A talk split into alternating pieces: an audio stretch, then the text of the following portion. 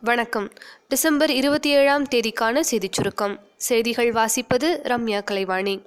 இரண்டாயிரத்தி பத்தொன்பதாம் ஆண்டில் தமிழகத்தில் ஜல்லிக்கட்டு போட்டிகளை நடத்துவதற்கான அரசாணை வெளியிடப்பட்டுள்ளது.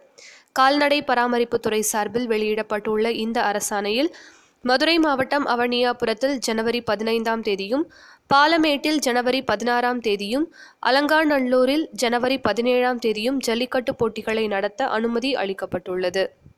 தமிழகம் முழுவதும் உள்ள இரத்த பரிசோதனை மையங்களில் அனுபவம் வாய்ந்த ஆய்வாளர்களை கொண்டு ஆய்வு நடத்தப்படுவதாகவும் வாட்ஸ்அப்புகளில் பரவும் வதந்திகளை நம்ப வேண்டாம் என்றும் தமிழக எய்ட்ஸ் கட்டுப்பாடு சங்க திட்ட இயக்குனர் தெரிவித்துள்ளார். முத்தலாக் மசோதாவிற்கு மக்களவையில் காங்கிரஸ் திரிணாமுல் காங்கிரஸ் அதிமுக உள்ளிட்ட எதிர்க்கட்சிகள் கடும் எதிர்ப்பு தெரிவித்துள்ளன. பொருளாதாரத்தில் பின்தங்கிய நிலையில் உள்ள மாணவர்களை மாவட்டத்திற்கு தலா நூறு பேர் வீதம் தேர்ந்தெடுத்து அவர்களுக்கு இலவச உயர்கல்வியை அரசு சாரா தொண்டு நிறுவனம் ஒன்றுடன் இணைந்து வழங்க பள்ளிக் கல்வித்துறை திட்டமிட்டுள்ளது. பதினான்கு வகையான பிளாஸ்டிக் பொருட்களுக்கான தடை பன்னாட்டு நிறுவனங்கள் உள்நாட்டு நிறுவனங்கள் என வேறுபாடின்றி அனைவருக்கும் பொருந்தும் என்று சுற்றுச்சூழல் துறை அமைச்சர் திரு கே சி கருப்பண்ணன் கூறியுள்ளார். பன்னாட்டுச் செய்தி.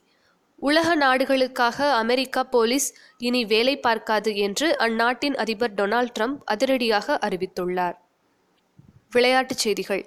செஞ்சுரியனில் நடைபெற்ற பாகிஸ்தானுக்கு எதிரான முதல் டெஸ்ட் கிரிக்கெட் போட்டியில் தென்னாப்பிரிக்கா இருநூற்றி இருபத்தி மூன்று ரன்கள் சேர்த்து ஆல் அவுட் ஆனது. நியூசிலாந்துக்கு எதிரான டெஸ்ட் கிரிக்கெட் போட்டியில் இலங்கை அணி முதல் இன்னிங்ஸில் நூற்றி நான்கு ரன்களில் சுருண்டது. ஆஸ்திரேலியாவுக்கு எதிரான மூன்றாவது டெஸ்ட் கிரிக்கெட் போட்டியில் இந்திய அணி முதல் இன்னிங்ஸில் நானூற்றி நாற்பத்தி மூன்று ரன்கள் குவித்து டிக்ளேர் செய்தது. நாளைய சிறப்பு. மாசற்ற குழந்தைகள் தினம். இத்துடன் இன்றைய செய்தியறிக்கை நிறைவு பெறுகிறது. மீண்டும் நாளை சந்திப்போம்.